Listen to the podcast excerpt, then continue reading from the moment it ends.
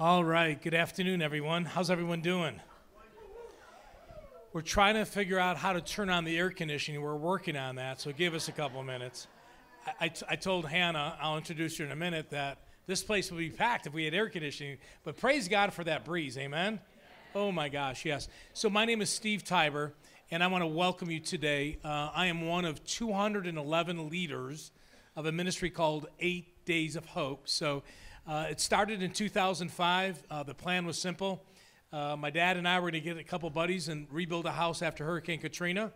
Uh, that simple idea uh, has spurred a national ministry, not because we're smart, uh, but he's got it all figured out. And we just keep saying yes, and the Holy Spirit continues to move through his people. So praise God. As of today, we have now helped 9,500 families rebuild their homes for free. $75 million of work has been donated through the ministry of Eight Days of Hope. And uh, I tell you what, we give God all the glory. It's always been about Him, it'll always be about Him. Yeah. Um, so, my name is Steve, and uh, Hannah, who's going to be doing a lot of the presentation today, uh, is Hannah Fletcher. Um, so, she is our Safe House Ministry Director.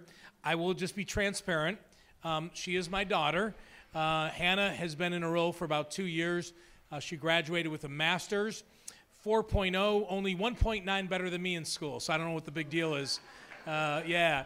Uh, she loves the Lord. Uh, she, she's got her brains from her mama. And so um, I'll introduce Hannah. And thank you for coming. You know what? I'm going to open in a real quick, short prayer. And then I'm going to give it over to Hannah because we start everything we do, anywhere we go, if it's rebuilding a home or mass feeding or safe house ministry, um, we start with prayer. So, Father, we thank you for being here this morning.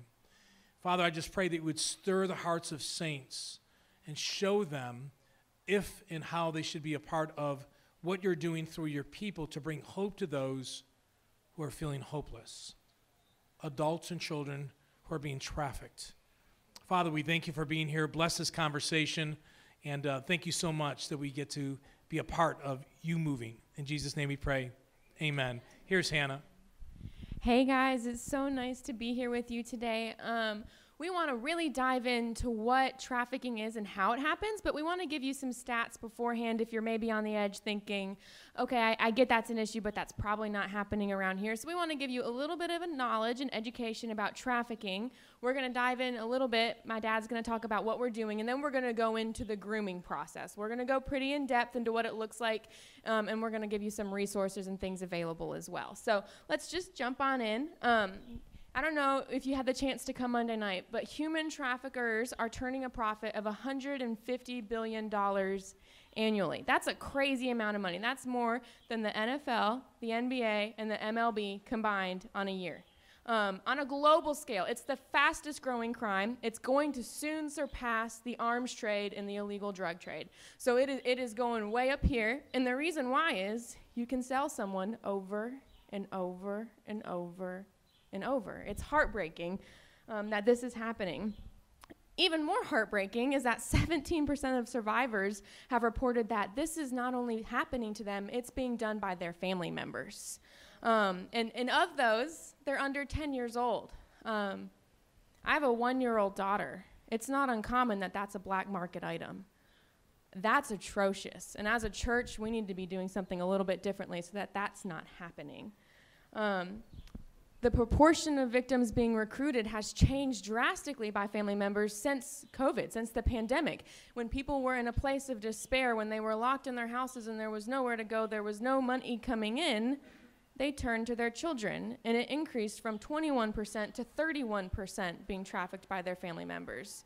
And in 2020, victims coming out said 42 of them said, This was done to me by my mom, my dad, my uncle, my aunt. So those numbers are skyrocketing. And the problem we're finding is not with people out there. It's not happening like the movie Taken, although that's a glamorized version of it.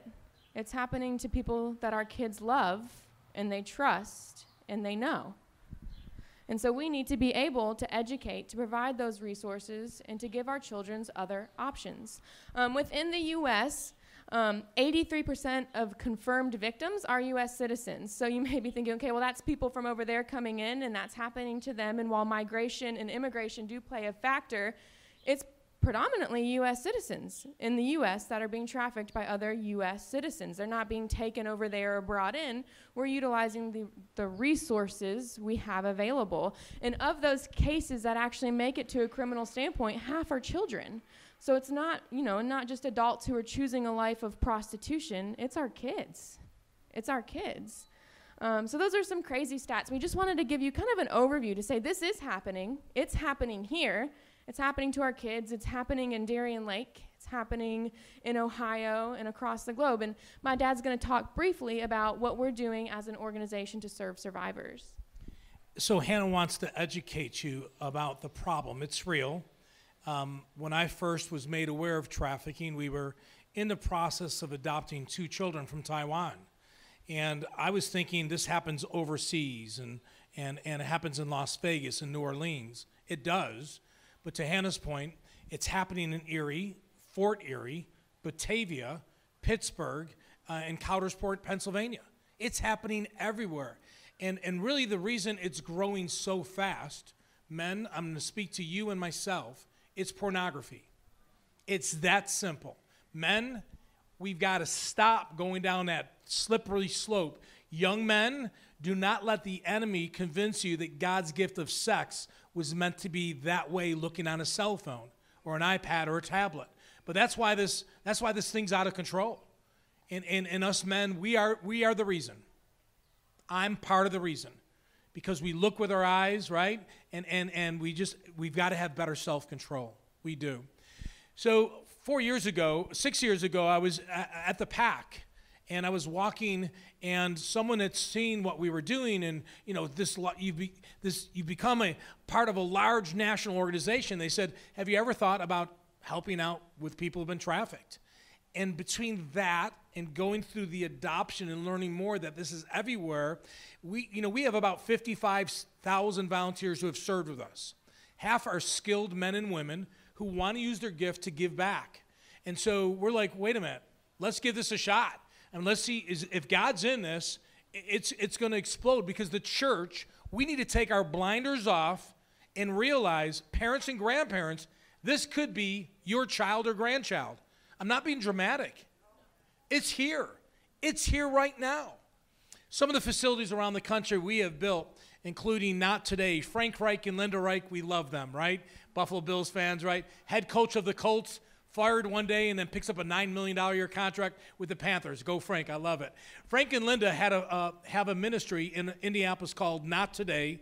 And in 17 days, we remodeled 17,000 square feet. This facility supports children with counseling and aftercare programs that Hannah will talk about maybe in a couple minutes, like dance and arts and some other things as well. But we did that facility in Indianapolis, Indiana. This, this is one of my favorite. This is in Sioux Falls, South Dakota. Yes, we go across the country.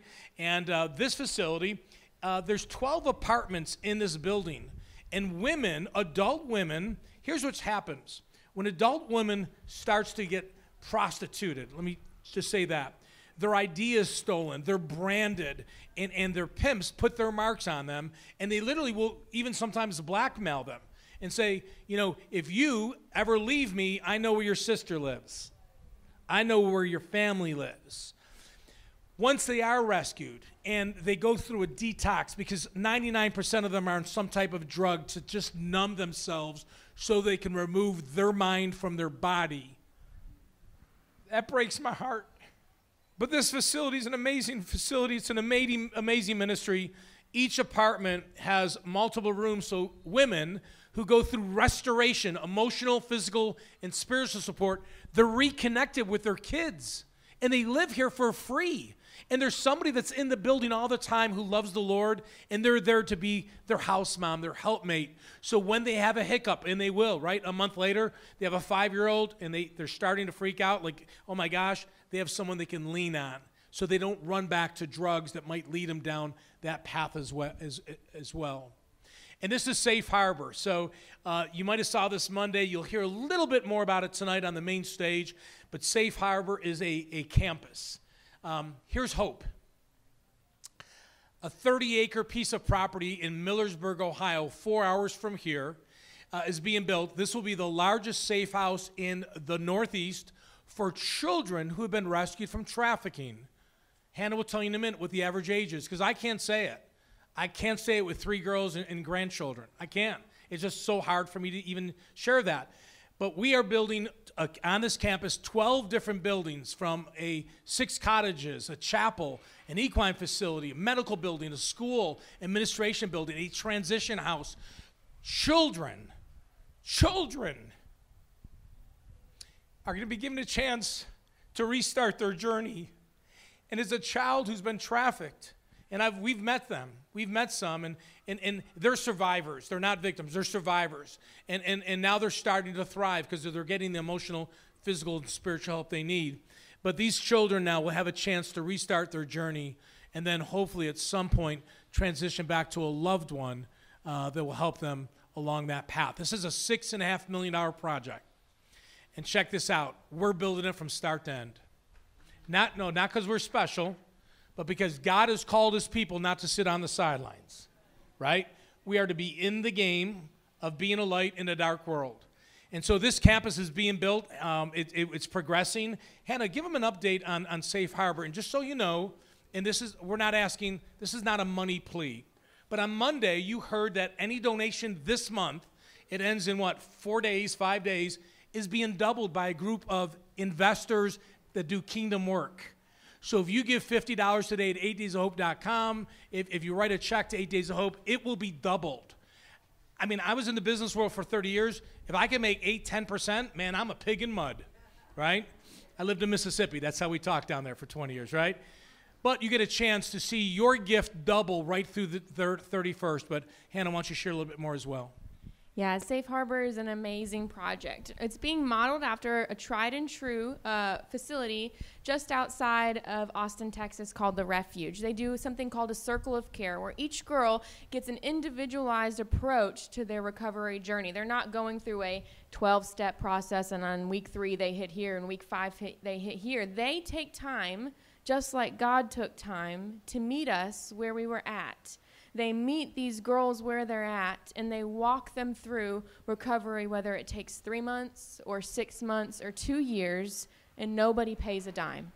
It's all for free, all in the name of God, and they just love on these girls. So, this is a wonderful facility, um, and unfortunately, it's the only one that's going to be available to our girls in Buffalo, New York, and Rochester, and Erie, PA, because there's nowhere else to send them.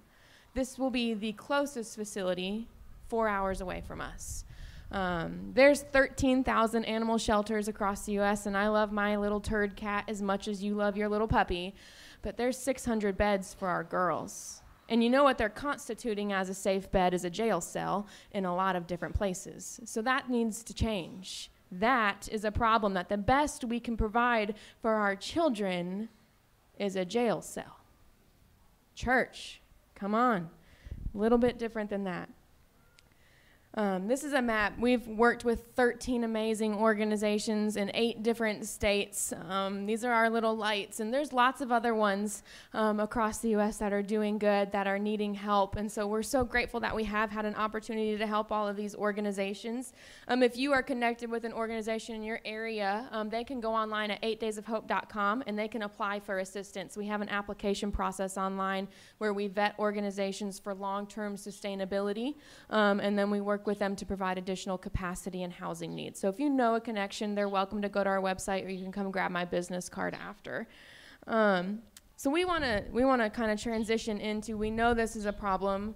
We are grateful that we get to be a part of the solution, but rather than be on the back end, we want to fix the front end of the issue. We want to realize how this is happening and cut off trafficking at the start so that all of these wonderful facilities we're building will hopefully one day sit empty. Um, that's my goal is that we're spending $6.5 million on Safe Harbor, and in 10 years, it's not going to be needed. That's my prayer. Um, I just want to preface this by saying the first time I visited the refuge, um, which is for children, um, they let me go into the cottages that we were built. They they had built that we're modeling this after. And I walked in and I looked down, and there was a child size five pair of red stilettos. Um, and they said, Those are hers. She doesn't want to get rid of them. She likes the way she looks in them. Um, child size five. six inch pair of red stilettos. Um, our girls, these are our girls. And so when you're thinking, okay, well, like I think I have a one year old daughter, cell phones are evil, she's never getting one, that's not the only way it's happening. So rather than be afraid of the world that we're called to live in and be a light in, we need to learn how to be wise instead. So that's my hope as we talk through the grooming and recruitment process that we don't live in fear of technology because there are things that may be used for evil that God will use for good. Um, so let's focus on that as we walk through this. Um, trafficking happens in a three part process. It starts with recruitment, it goes into the grooming phase, and then it hits into that exploitation level, and then the cycle perpetuates. It continues, and oftentimes girls who have been recruited, groomed, and then exploited are now taken to then recruit, exploit, and groom other victims. So it's a continual cycle. So we're going to learn about what that is, starting with recruitment. Where does it happen? What is it? Recruitment is the process of identifying a potential target, someone that could be trafficked, a victim. And these are just some places. It can happen anywhere. It can happen right here at Darien Lake while we're walking around today. It can happen at a foster home or a group home. It can happen at the park while you're at the library with your kid. Um, it can happen at the shopping mall. High schools and junior highs are a huge place where recruitment is happening. It's happening everywhere, all around us. And so, even if you say social media is evil, I'm taking that away, I promise you, your children are still at risk. And that's not something that you should run in fear of. It's something that should make you stand up and say, we're going to well equip our children. Um, so, recruitment is happening. There are certain factors that does put someone at more of a level to be recruited, a higher risk factor. So, for sex trafficking, these are the top five factors substance use concerns, runaway or homeless youth, those in our foster care system, unstable housing. This can be as simple as having divorced parents and you're going from one place to the other to the other place. Uh, mental health concerns and a recent migration or relocation. You moved from Buffalo, New York to Tupelo, Mississippi, and now your children your child is in a place of isolation. Um, and it's not just children, this is for all age groups. Um, but for labor trafficking, it does look a little differently. They're kind of in a different um, order. So, labor trafficking, more often not, you see it with people coming in from outside the country, that they're often promised a job that doesn't look anything like the reality of what they step into. Um, Self reported economic hardship, it's a choice. They're choosing to do that. I'll argue that prostitution is never a choice, but we can have that conversation on a later date. Um, it's not a choice if you have no other options. Um, unstable housing, a criminal record, or substance use concerns, things that make it harder for them to get a job that would be easier for us to apply for. So, those are some risk factors that put them um, at a higher chance of being labeled a potential victim. So once a, a, trafficker or a pimp has identified that looks like a good victim, and they, they're working lots of victims at once. They're not going putting all their eggs in one basket. Um, they're way too advanced for this. They're using one of three methods, and I'll walk you through an in-depth level of how this happens. But they're going to go. They're either going to convince that person we're in love. I'm your I'm your boyfriend. I'm your girlfriend. It's going to be me and you against the world. But I just need you to do one thing because we're kind of low on money. But I love you and I'm going to give you a different life. Or they're going to say, I see you need someone to provide for you. You're strong, you're independent, you can do it on your own. We don't need to be in a relationship, but I'll cover all your needs. I'll take care of all of your expenses. I will be your provider if you just do this one thing. And then there's the last method, which is protector. They're, they're taking that father figure kind of role. They see that that's lacking, and I will protect you from whatever else is out there and they use one of these three grooming tactics to wiggle their way into your life and be a permanent fixture so that that's where you're turning to when you need your needs met. So once they have you in their grooming, you know, they recruited, they gro- they've groomed you, um, we see that social media is becoming the prominent way that they're doing that. Um, it serves as an awesome tool because our kids are so innocent. And it's become so ingrained in our life that the first thing we want to do when we get married is post our album on Facebook. And I'm talking at myself here because I was really excited to share my photos. But we are way too open in sharing our personal information with people that we say as friends. Sally friended me on Facebook. She's got a green shirt from Eight Days of Hope, so obviously I know her somewhere. And now, click, I've added Sally, even though it's possible that Sally doesn't even exist. I just thought that I knew her. So you're adding friends of friends, or my sister says, Oh, I know Ella. And I'm like, Oh, cool. So Emma knows Ella, so I should probably add Ella. And Ella isn't actually who Ella says she is. We're adding and we're sharing. Even with our specialized private accounts, we've let them in and they don't realize it. So we're going to kind of talk a little bit about the digital landscape.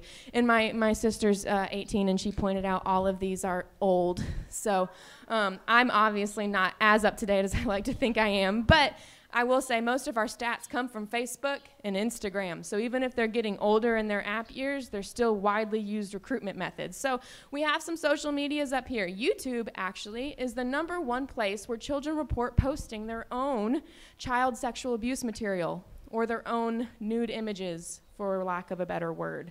YouTube. And it's also the number one where they've said they've either seen it, shared it, or reposted it. Yeah, YouTube. Crazy, right? You listen to worship music on there. Oh no, there's a lot more on YouTube than you want to look into. Snapchat and TikTok, you think those are the obvious evil ones. I would agree with you, they are, but they're just as bad as Facebook Marketplace. So, for those of us who are easily pointing fingers saying, I would never use TikTok, but you're on Facebook all the time, that's just as evil of a platform. Video games. Um, this is, uh, there's Among Us is on here, Minecraft, Fortnite. You're thinking all the big ones, Call of Duty, and you're thinking, well, they're just playing a video game. It's not a big deal. Did you know there's open chats on there? Yeah, your kid could be chatting with anybody, and they think it's Joey across the street, but it might not actually be Joey from across the street. Could be a 45 year old man. Do you know who your kids are talking to when they're playing their video games? And if you don't, that should scare you. It should because this is where it's happening because they're starting on Minecraft and it's innocent and they're playing every night for 30 minutes and then the guy on Minecraft says, "Do you want to talk on Signal instead?" And then they go to a chat app. And then from there, they go to this last category, secret apps. And these change all the time, so please don't get too attached to these. And they don't even look like this when they're on your phone. It's a secret app. This one here is called Vaulty. And you know what it looks like when you put it on your phone? Whatever your kid customizes it to be. Maybe it's a calculator. Oh, and inside of it is a secret password that has all their porn. They change. Technology has become scary in the fact that this app doesn't even look like this anymore. And you think your kid's doing a math game working on their algebra homework and they're being blackmailed and they're hiding their images in here while they're talking on Signal because it started on Instagram with a friend of a friend named Susan that they thought they knew. So, as a dad and a grandfather, um, five kids, two grandchildren, we're not saying that your kids should not have apps and you shouldn't have apps, right? Um, but it's you need to know what where your kids are going you know, if they're 13, 16, 8, you know, m- my rule in my house, if I pay for your phone, guess who's got an option to look in your phone? Now, I'm not in their phone every minute, right? I'll just share this one quick story, but we, we don't want you to leave it like, oh my gosh, you'll never get a phone. Uh, it's not going to work, guys. I mean, they're just going to rebel, right? But it's, it's being a part of the process. I've had discussions with my 18 year old daughter and my 19 year old daughter, Hannah's younger sisters, of how traffickers are using social media to pretend they are somebody they are not. So we lived in Tupelo, Mississippi for 19 years, moved back to Buffalo five years. That's where the ministry is still based in Tupelo. Uh, of course, we go anywhere in the country we're needed. Uh, there was a young boy, junior in high school, great kid, great kid. Part of the youth group, uh, you know, sang in, a, in the youth choir, captained the football team, good looking young man, great life ahead of him. And he sent his photo to what he thought was a 16 year old girl. And the guilt, it wasn't a 16 year old girl, it was an older person who now started to blackmail him. So they used that picture that he sent that he thought to another girl. True story. Google it. Check this out. He got so despondent, he found a way to send him some money. They wanted more because he didn't want his parents or his church to find out. It got so crazy that he ended his life just this past year. He ended his life. Our goal today is not to install fear or angst or anxiousness, but we need to know that traffickers are using the internet and social media to find our kids and grandkids. And we as a people of the Lord, we need to do all we can to educate and have open conversations. I mean, I pray my kids never do that, but I also pray that if they did that and they got to that point, they would know that, yeah, I'd be disappointed, but I love them so much. I love them so much that just like our Father has forgiven us, I would forgive them and show them that same grace, right? So just remember, this is all great information, right? We need to know, but also know that that relationship with your child and your grandchild is so, so important as you walk this journey. It is true that the more involved and engaged you are as a parent, and the more your kid knows, I can go to mom when I've messed up, and before mom condemns me, mom is going to help me, they are at a reduced risk of trafficking. If your kid is way too afraid to come to you to say, Mom, I messed up, and I thought this was someone that loved me, and he was manipulating me, and I don't even know who he is, if they can't come to you and say that, they're at a greater risk than you can even imagine. Um, it's important that we don't see social media as something just to take away. Um, that's going to create even greater resentment than we can fathom, but that we give them the ability to learn, to grow, to make those mistakes in a safe environment where mom and dad are there to love, to care, and to nurture that journey that they're going to walk on. Um, just some stats on online recruitment. During lockdowns, online recruitment increased 22% and common recruitment tactics decreased. So, foster care, which was number one in recruitment, decreased by 70% strip clubs by 46% and schools by 38%. So we're seeing this digital shift. Everything's moving online. In 2020, there was a 125% increase of Facebook recruitment and a 95% increase on Instagram recruitment. So we're seeing these top ones start to appear because those are the most prominent places kids are sharing pictures of their lives. And so we're going to walk through a real life example. How does this happen? So I'm on Instagram. Um, I have a private account, but Joey follows me, and I'm pretty sure I know Joey because he's a friend of my friend, and she's been telling me about Joey, and they've been hanging out. But Joey follows me and um, sends me a message one day. So I post a picture of me. I'm at the Superman cheese with my best friend. Joey says, "Oh my gosh, are you at Darien Lake? That's so much fun!" And I say, "Yeah, we got passes to Kingdom Bound. My mom got them through her work. She works at." Um, WGRZ. I'm blanking on you know, WDCX. She works at WDCX. I'm sorry. So she works at WDCX. Oh, that's awesome. Yeah, so we've been having so much fun, and the chat goes on. So now Joey knows where my mom works, right? See how easy that is? And so then we're chit chatting a little bit later, and I said, take another picture of me and my sister eating ice cream. We're at Nick Charlap's because it's the best place to go for ice cream.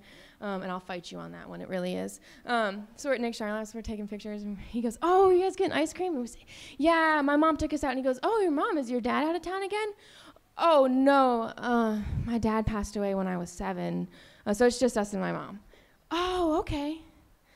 Okay. So now he knows what, what need I don't have met. Now he knows he's going to fill that father figure role. So he's gaining my trust. He's gathering my information through my DMs, just as, as because I think I know Joey, right? We think we're friends. So it doesn't seem weird to me that I would tell Joey that. So Joey continues talking to me. We ch- we're texting every day, and now I'm like checking my phone to see if Joey's texted me anything because you know he's built that emotional relationship. Even over a digital platform, you can't negate an emotional relationship. You can say, oh, that's not real, but to the person texting or communicating, it is a very real relationship. So now I'm thinking, oh, uh, Joey is feeling that emotional void in me, that need in me, and I'm having that met through him. And Joey begins to isolate me. I say, oh, I think I'm going to go uh, hang out with my friend Sarah this weekend. And Joey says, well, aren't we going to text? And I'm like, well, we're going to be at our lake house. I don't think so because it's like right outside of Canada. And and he's like, Well, you won't have cell service up there. How are you going to communicate with me? And I'm like, Oh, I don't, maybe, maybe I should stay home. Maybe I shouldn't go with Sarah. And I'm beginning to be isolated. And then Joey's like, one late, really late, 3 a.m. He's like, hey, are you up? And I'm like, yeah. And he goes, I miss you. And I miss you too, Joey. And he goes, it'd really help if I could see you right now. And oh, Joey, I'm in, I'm in my PJs. That's okay. And it starts from there. And then Joey gets that one image, you know, the one that he's been begging for, and the the shift happens instantly. Cuz Joey now owns me. Joey knows where my mom works. he can take that photo to WDCX. Joey knows that I don't have a dad and there's no one at the house to protect me because my mom works late shifts. Joey knows I have a younger sister.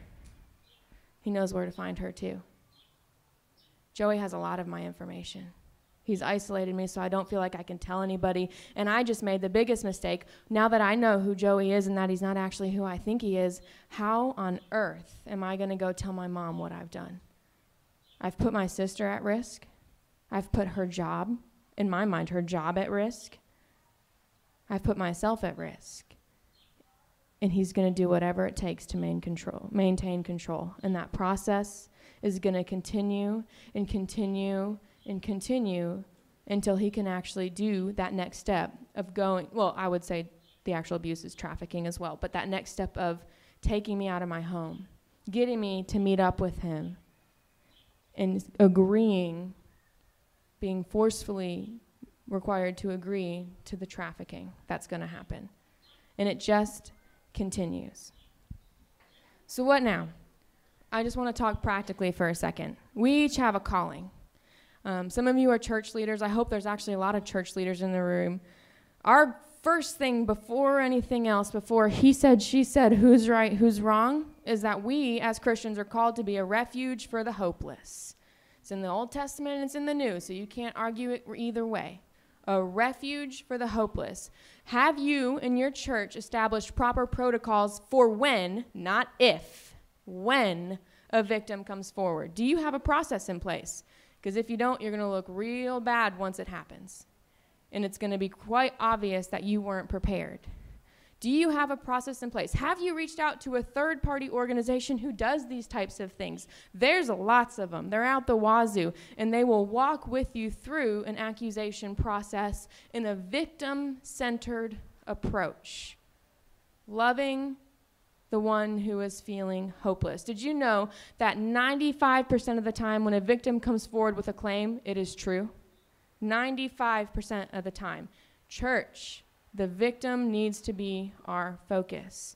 Educate and advocate. Provide trauma informed training to those who might be dealing with those who are at risk. Your youth pastors, your small group leaders, your Sunday school teachers, your own pastoral care team. They should be trauma informed. They should know what to look out for.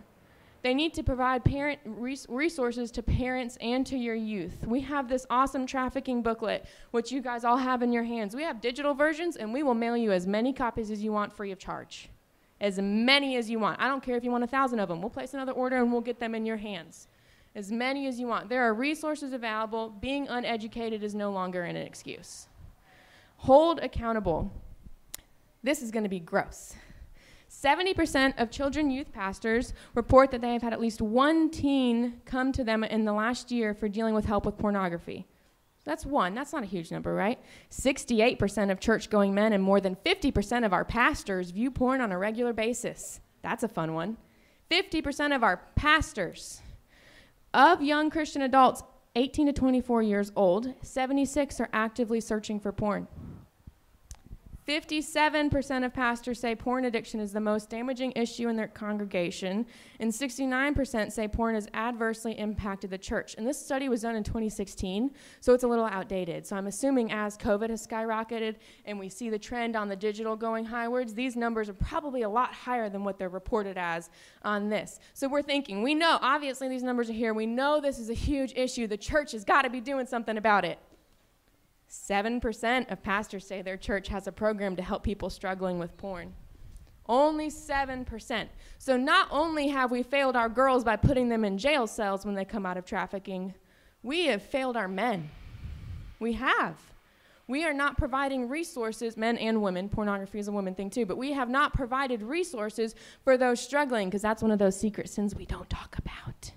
We'll talk about gossip all day, but this is a huge one, and we're not providing resources for our men. We have to do something. If you're a church leader and you have the capability, more than anything else, I beg you to go back to your church and say, we need to start a group for this category right here. Because changing this category changes the demand. Changing the demand makes the product useless our girls will no longer be for sale. What's your calling personally? You need to educate yourself. You need to know about trafficking and the risks, and you need to be open with your circle of influence that that's not just happening over there, that this is an over here problem too, and we all need to be aware of it because if we're all educated on it, the enemy can't give lies about it.